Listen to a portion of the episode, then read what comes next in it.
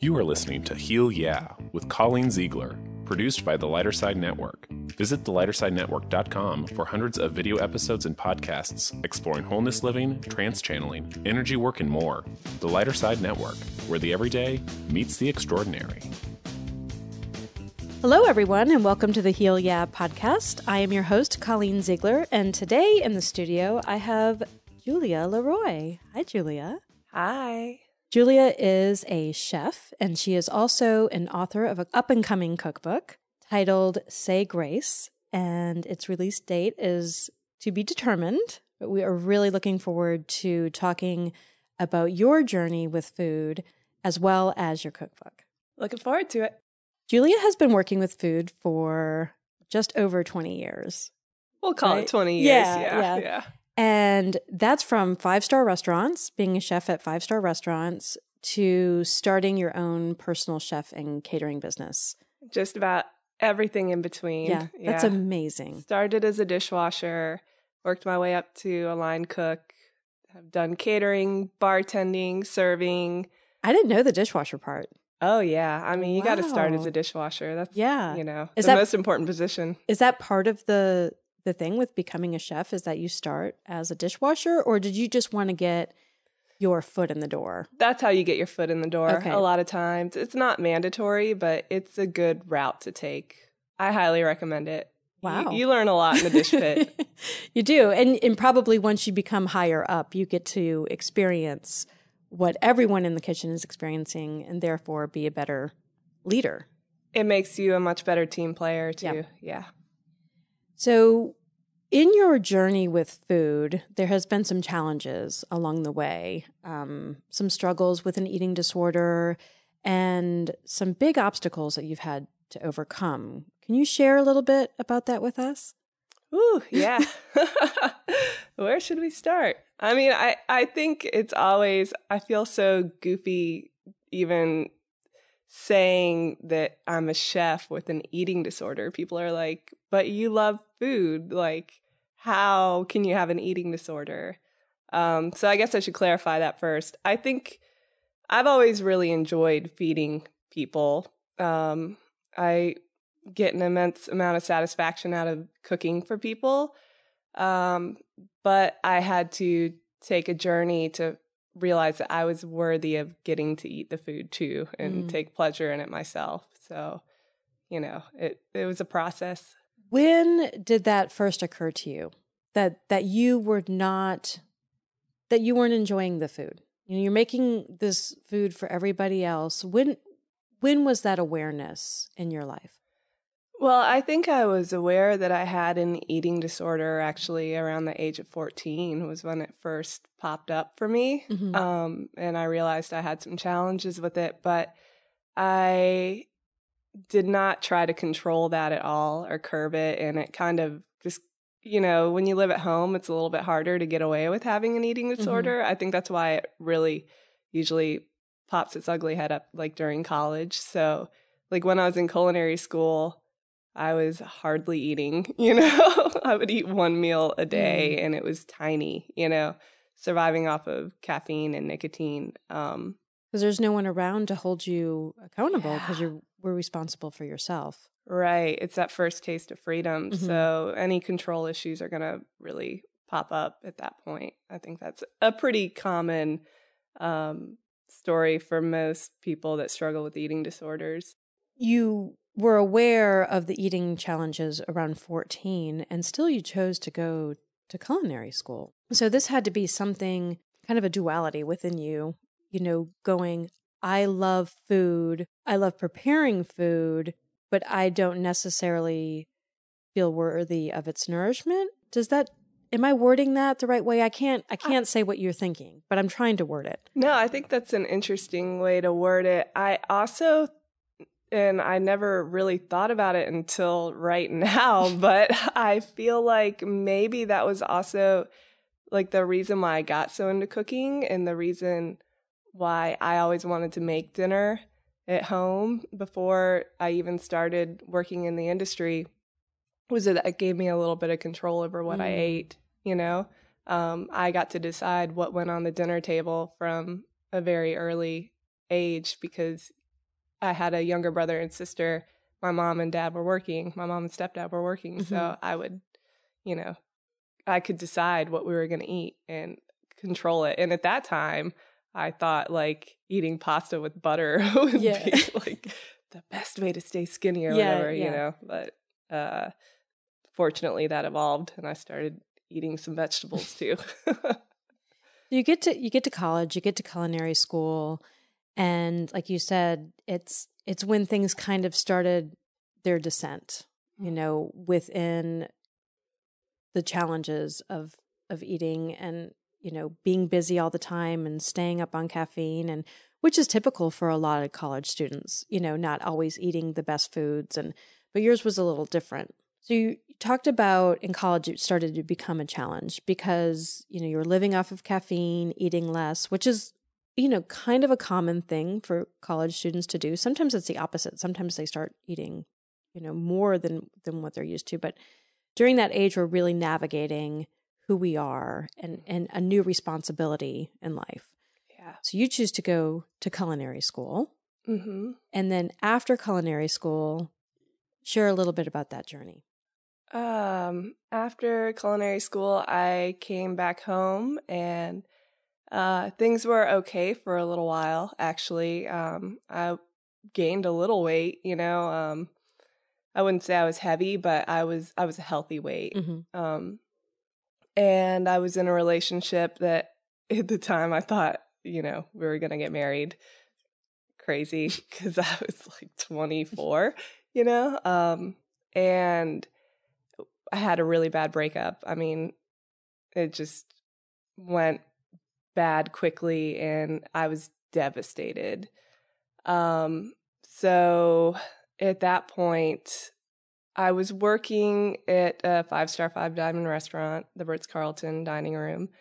And it was a job that I loved. It meant so much to me. I was so proud of myself. I had, you know, when I started there, the chef had thrown me into pastries because I was a girl, mm-hmm. you know, mm-hmm. and and I had clawed my way out of pastries. I was working on the hotline.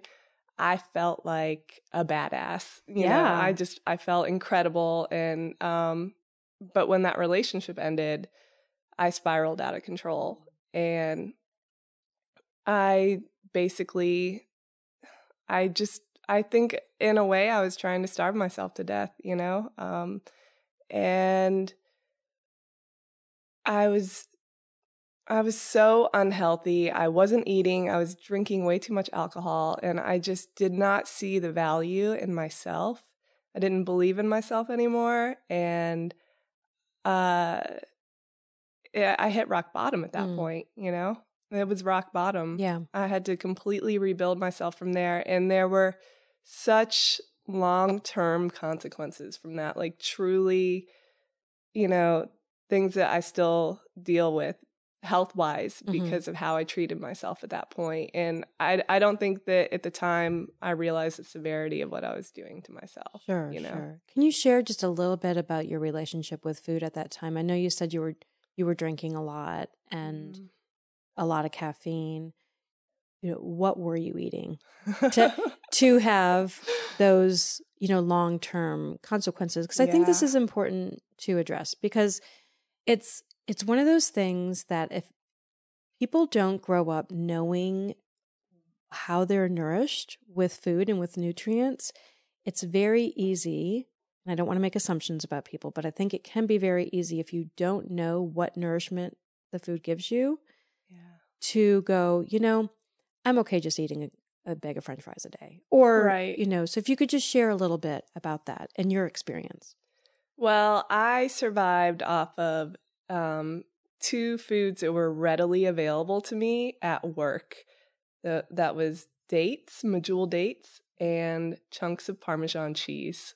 They were in the walk in cooler on the right hand side, top shelf, as soon as I went in and I could just take a little nibble and I could keep going for a little while. And um, especially like I remember during the summertime. Well, actually, right right after the breakup, um, a neighbor worked for Delta and he was like, You just need to go have a little trip.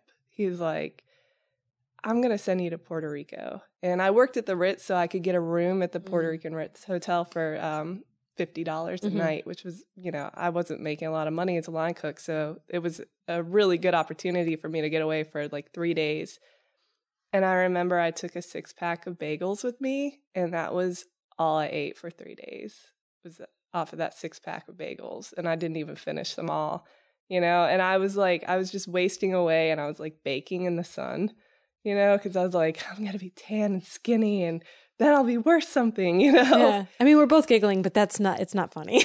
It's not funny, it's not. it's, It's, not. I mean, I, at this point, I kind of have to laugh. no, about I it, understand. Yeah. And that, that is one of the really beautiful things about going through these healing journeys that we go through is when we get on the other side, there's certain aspects that we can laugh about because what else are you going to do? Yeah. You know? Mhm. um how you know when you're living off dates and parmesan cheese and it's probably not high quantities of those things Mhm. or a six pack of bagels and i'm not sure how long you were in puerto rico Like three days. three yeah. days you said three days Yeah.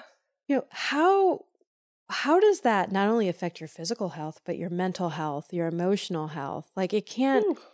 i mean how does one function Well, I mean, that's like what came first, the chicken or the egg. I mean, of course, my mental health was suffering before the physical stuff even started to manifest itself, right? Um, so um, mentally, it it all. I really looking back, I feel like it all stems from a feeling of inadequacy which is what has really been the struggle my whole life, right? Never feeling like I was good enough, um, never feeling like I was worthy of um, other people's attention or friendship or whatever, you know, and thinking like, okay, well, there's different ways in which it it shows itself. It's like it can either be like, well, if I can just look perfect, you know, like if I could just get rid of all my cellulite, then people will love me or like if I could just get that three hundred dollar sweater, you know, people will think I'm Mhm. I'm valuable. You know, it's it's a journey. Like at some point, I finally realized, and I and I don't want to just say some point. I, it was guided. Um, I believe I have teachers that are seen and unseen who have guided me down this path, and therapy was really helpful in realizing that um, my my soul is what makes me valuable you know not what i'm wearing on top of my my earthly body Mhm. right um It's a challenge to be born with that awareness, really. I mean, Yeah. it's it's all of these kind of life challenges and, and difficulties that bring us to that awareness. I mean, I would love to have been born with that awareness. and I know some people are, but it's, you know, we're all guilty of those thoughts. You know, that $300 sweater or this new haircut Mhm. or new shoes or the tan or, you know, we've all had those thoughts on some level. well colleen i think what's so exciting to me at this point is looking back at how much i've evolved in my Mm. lifetime because i i feel and maybe this is crazy but i feel like i was born with less self-awareness than most people and that it's i was like a late bloomer Mm-hmm. Um, so it's kind of encouraging to hear that you felt like we all struggle with Yeah, that, but yeah. I, I really felt like I was behind Sure. in that. And to see where I am at this point in my life, to see how much I've evolved, I'm so proud of myself. Oh, I you love know? that. I mean, I really, I'm just like, wow, like if that is what we're here to do, which in a way I do, I, I don't really believe so much in reincarnation and stuff like that, but I, I believe we're on the earth to better mm-hmm. ourselves and to leave the world a better place. And And how how good does it feel? I know our listeners can't see you, but when you just said, "I am so proud of myself," you lit up like a light. and that's that's so beautiful to see that in in someone else and to hear someone say, "I'm so proud of myself." If we can all Yeah. just like step back and go, "I'm really proud of myself." yeah, That's huge. It's like huge. to see the mistakes is part of the learning process. Mhm. And instead of it being failure, to say like, yeah, I, I screwed up when I was younger. I'm gonna screw up when I'm older too, but I'm still learning yes. and I'm still gonna end up way better off than where I started. And I'm still going to go out in the world. spiritually. Yes, I'm Yeah. still going to go out in the world and rock it out. Exactly, which yeah. you're doing, which which you are doing now. Thank for you. Sure. Yeah. Um, we didn't talk about this before, but I really wanted to highlight. You know, you have your website, produceandprovide.com, and you're a local chef and caterer and personal chef for people, and you also teach. Yes. And you also teach your classes, which where people can find out about that at Produce and Provide. And at this time, are all your classes in Atlanta? Do you have any online classes at all? I know that we have listeners all over the place. Oh, that's a great Yeah. question. They are all in Atlanta right now. Um, but I'm very interested in the notion of doing online classes or doing pop ups in other cities. And, you know, I mean, of course, when the cookbook comes out, I'm going to want to do a, a little tour. Yeah, Yeah. So absolutely. I think what's more fun than a book signing, doing like teaching cooking classes sure, on the road. absolutely. So, and yeah. and your cookbook, we'll we'll talk about that in a bit because it's it's not just your standard cookbook. there's there's a, a whole new. I don't know that there's anything out there like it. I I don't know if you do either, but I think it's really unique. oh, thanks. Yeah. Um, let's let's talk a little bit um, about your recovery process. hmm Uh, I know that you shared with me earlier it was about 13 years Yeah. time. I'm And- stubborn. Yeah. I'm really stubborn. and 13 years is, you know, it can be seen on the grand scheme of things as as it's it's a long time. You know, Mhm. to have to go through um those those challenges. So let's Sure. talk a little bit about your recovery, what works for you. Um I think that's so important to share to help Yeah. others. Well, I think that um, I've been recovering for 13 years, but I don't think that um, I'm cured, Mhm. right? I think I'll always be in recovery. Um, I've gone through enough ups and downs in the last 13 years to realize that even if you have a good year, all it takes sometimes is like something going wrong. And if you're not self aware, if you're not careful, and you don't know your triggers, and I, I think we talked a little bit, Mhm. this goes for all types of recovery, all types of addictions. If you're not self aware and you don't know your triggers, you are susceptible to falling into the same old traps.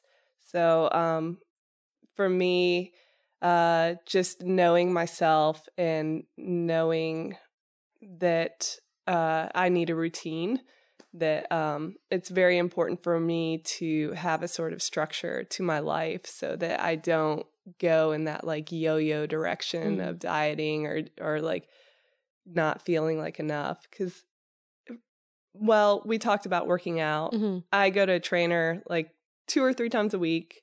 That's it. And that's all I work out. And I mean, I might go on a hike or something with Sure. friends, you Yeah. know, but I'm like, uh, I'm working out a healthy amount. And what that does is it's, I have a friend who actually calls working out his Prozac Okay. because Yeah. it releases endorphins, right? Mhm. It makes you feel good about yourself. It it helps to battle all types of mental illness. I think it's really um it's a really healthy thing to do. It's just like if you have an eating disorder such as the one that I had, it's like very common to kind of take that to the extreme Mm. and be like, well, I need to be working out for an hour and a half every day, Yeah. you know, and next thing you know, it's just it's like all this darkness comes in, you know, that it always had this like it becomes dark, its own heavy addiction. feeling. Right. Yeah. Yeah. Yeah. One of the positive things I always see about working out or hiking or going for a long walk, any of that kind of stuff, is it it brings you back into your body. So Mhm. that awareness hmm comes in. I mean, there's different kinds of awareness. How I how I see it. Well, I know for me, um, it also gives me like the sane part of me. It gives a certain amount of confidence Mm. where I can say, like, I know if I'm going to the gym twice a week that I'm I'm not whatever the crazy part of me Yeah, tells me I yeah. am, you know? So it's like it's almost a way for me to like shut down the part of me that isn't healthy, you know, mentally healthy. It's a way for me to just say like you can't be right cuz I'm doing this and I have this routine and It's like, what works best for you Right. and your perception of Mhm. of yourself. Yeah, because it's fact based and reality based, you know. So uh, it's hard for me to spin that into something unnatural and unhealthy. Yeah, I don't know if that helps at all. No, absolutely, absolutely. Um, so, what what are some of the other things? um, the other things, uh, being having stability in my life and recognizing when I don't have stability, that um, kind of catching that early on in the process, and that goes for like um, life, partnerships, uh, jobs, you know, family, all of that. Uh, recognizing areas of instability when they come up and figuring out how to deal with them because that's definitely a big trigger for me. And it's really hard to get someone the help they need if they're in an unstable environment. Like, I think before you can even deal with an ill, a mental illness or an addiction, you got to get the person who's suffering into a Mhm. stable environment. So if I can keep myself in a stable environment, then I don't need as much outside saving, right? Yeah, Um, yeah. I mean, that makes that makes a lot of sense. And knowing, you know, that these things work for you. Um, you also talked about earlier having a, a regular routine, and I Mhm. think that is super important, really, for everyone. Yeah. just to ha- kind of have that routine that works for you and and keeps you on track. for sure. So, Yeah. what what are some of the th- the regular parts of your routine that are Um, important to you? The things, uh, well, I would say first, fundamentally, it's going to sound silly, but staying hydrated is like a major thing That doesn't sound silly at all. like, I just get taking you. care of Yeah. yourself, you know, like um, making sure I'm getting enough water, making sure that I'm eating enough meals, no matter. Um, right now, my life is super stable and Mhm. it's super good, but I can think back to the last time that I went through a breakup. And I had a rule with myself, and I and I set the same rule with my friends who go through breakups. Mhm. And I don't know if it helps them, but I think it does. Um, it is that you don't have to eat a lot, but you have to eat three meals. Yeah. When we're dealing with grief, let's say you're going through a loss of a person, whether it's death or just the death of a relationship, you lose your appetite, Mhm. right? And it just disappears. It's one of my triggers. Yeah.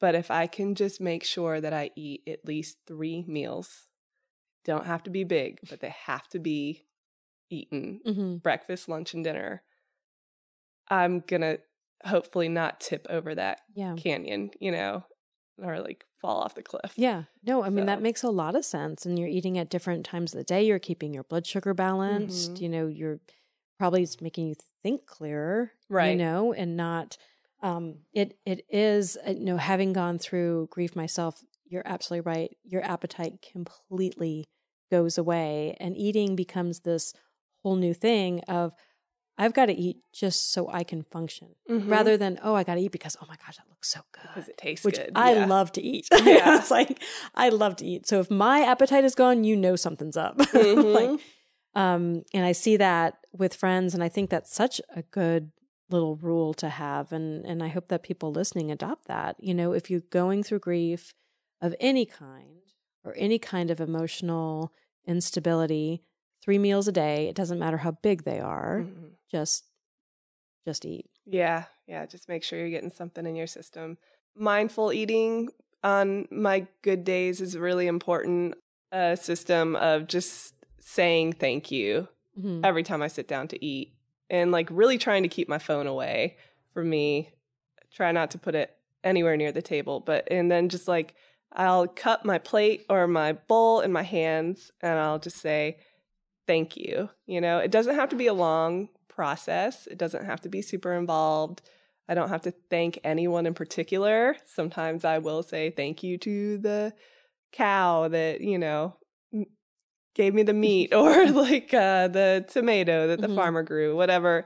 I might get specific or even to the driver who drove them from the farm to the grocery store so I could get them um, in the big 18 wheeler truck that I always curse on the roads. Yeah, yeah, that's driving your food all over place. I mean, all these, all of these aspects of our plate that we don't think about Sure. that it take took to get there all of the sweat and the both from animals and people and um yeah And like the driver, honestly, I mean, I, I've spent so much of my life scared on the highway of like 18 wheelers, but if it wasn't for them, there's so many things that we wouldn't have in our grocery stores, you know? Um, so like trying to turn that around and be grateful for like all these different aspects that bring this bounty that we have. I mean, grocery stores in America are insane. Like, we have everything Mhm.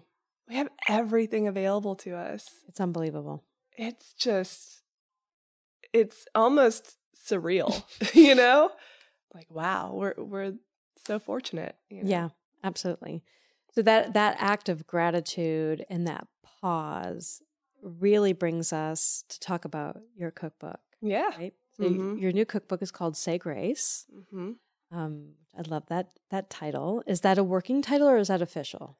I think it's official. Okay, I feel okay. pretty official about it. Um, the minute it came down on the paper when I wrote it down when I was trying to brainstorm, which I told you I can never think of titles for businesses or anything. Like my business name, Produce and Provide, definitely a working title, even though I've been in business for I two like it. Well, thank you very I do. much. I like it a lot. It it works, and it really I think highlights when you go to Julia's website, Produce and Provide, or her Instagram or Facebook. It's all Produce and Provide, which I love when people do that when it's all the same Yeah. because it makes you so much more accessible. You just you market and brand yourself very well Oh, because thanks. it doesn't look like you're market marketing and branding yourself. It just looks like what you're doing. Gotcha. Yeah. Does that make sense? And it Yeah. probably is, but well, there's some- yeah. It's very shoestring yeah, budget. yeah. But I think it highlights so so well what you do. You know, going to the farmers market and teaching there, and and what kind of food that you're working with and and are grateful for. Yeah, yeah. And the access, like we were talking about, I mean, I feel uh, so fortunate that not only do we have grocery stores, we also have so many farmers markets. Mm.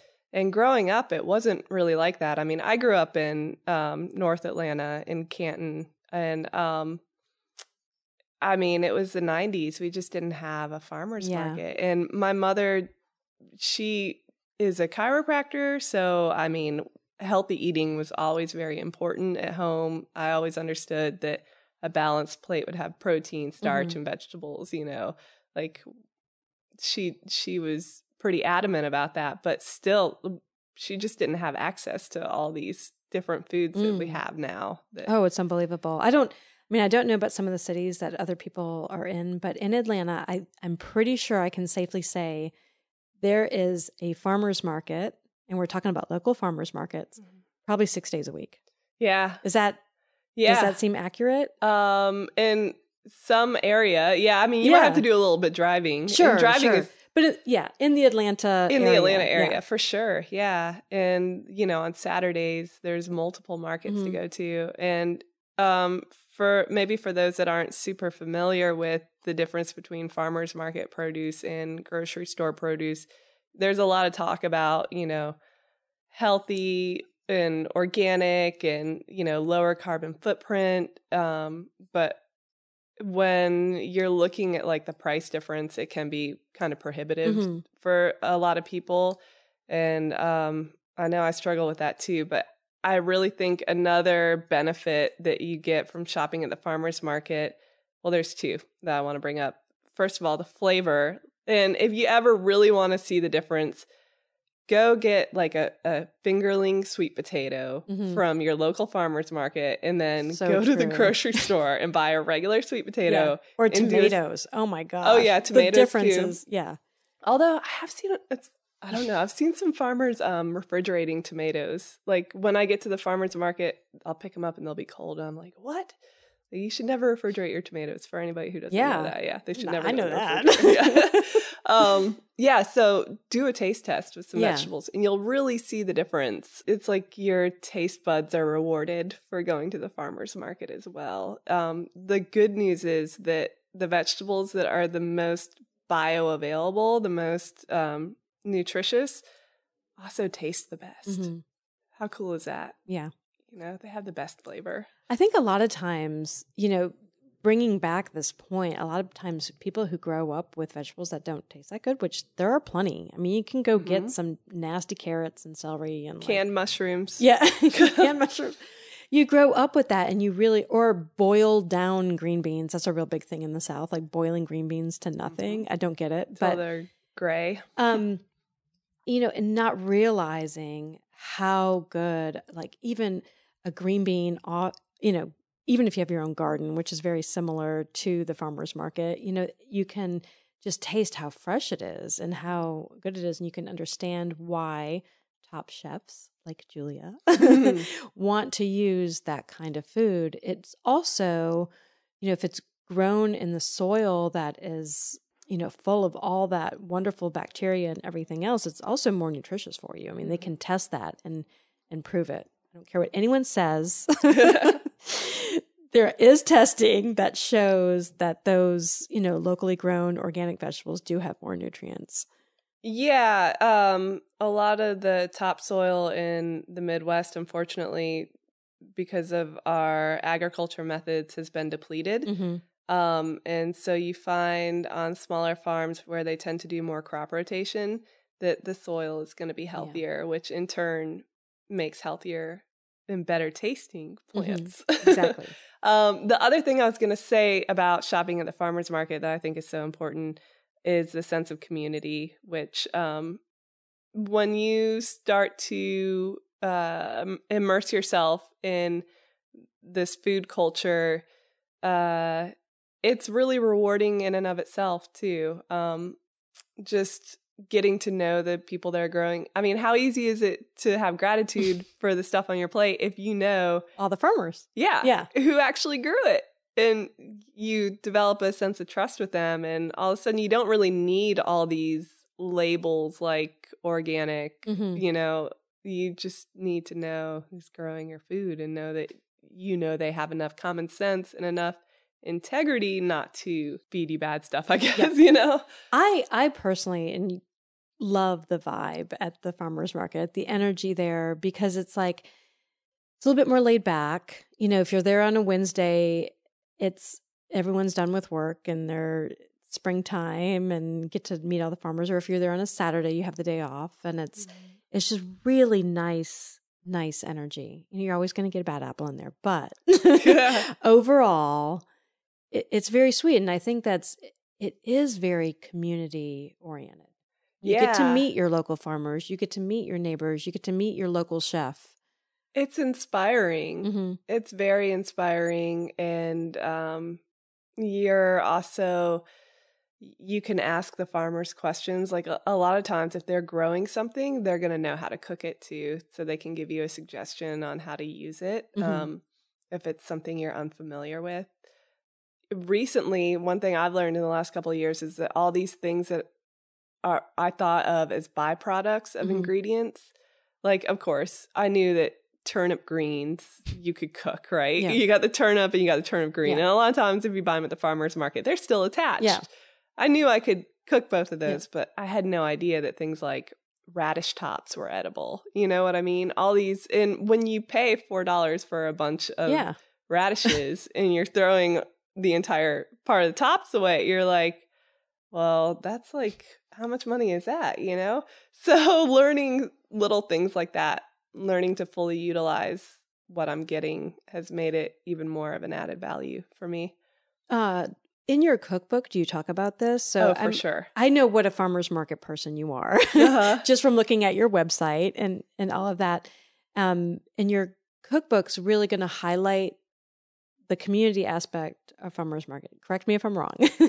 Also the importance of gratitude with food and the gratitude of nourishing your body. And that's kind of tying back in what i was saying. I don't know that there's a lot of cookbooks out there like that that really highlight showing gratitude for your food. Yeah, well, um talking about gratitude actually definitely goes back to um talking about my recovery. Mhm. So, when I really started to make the most progress in um my eating disorder and getting that under control, that happened within the last like three years. Mm-hmm. And um, the stability played a role in that. Getting counseling, going to like a licensed therapist really helped a lot with that. And um, continuing to challenge myself to do the work and to grow spiritually and mentally and um, really deal with the stuff that was was causing the eating disorder. And one of the main things that came out of all that work that I did was a sense of gratitude. And um, I I don't know when it first happened, but I remember a day when I was like upset about my thighs, right? I was like, God, you know, like I, I work out or whatever, I, I eat really healthy and I have cellulite on my thighs. And like, that's just so messed up. I'm so upset about this. And then being like, you know what? I have thighs. Like, I have legs Mm-hmm. and they work. And I was like, God, how pathetic am I to like be happy about this at this point? And then I and then I spun it and I was like, no, like this it might seem like baseline entry level stuff to be glad that you have a working body. Mm-hmm. But if you can't be grateful for that, it's it's really hard to have any joy. Mm. I, I feel like that is that was really the turnaround point Mhm. to be able to like just be grateful for my working body and my health. Mm. And like even if I don't need like a million dollar insurance policy on my legs, right? They're not that amazing, but they make my life so much easier, Mm. right? And they're yours. And they're mine. Yeah. And you know And cellulite is so natural. Oh my gosh. yeah, I mean, we all have it. So, yeah. well, except for a couple people who, whatever, you know, Even yeah, I could go down a whole you know tangent of cellulite, it's one of those things until I actually you know was older and and had a little bit, um, a lot now, but it, it's it's airbrushed and it's like we Yeah. we are so indoctrinated with these beliefs that it's not a natural thing or we have to work out or eat a certain way not to have it.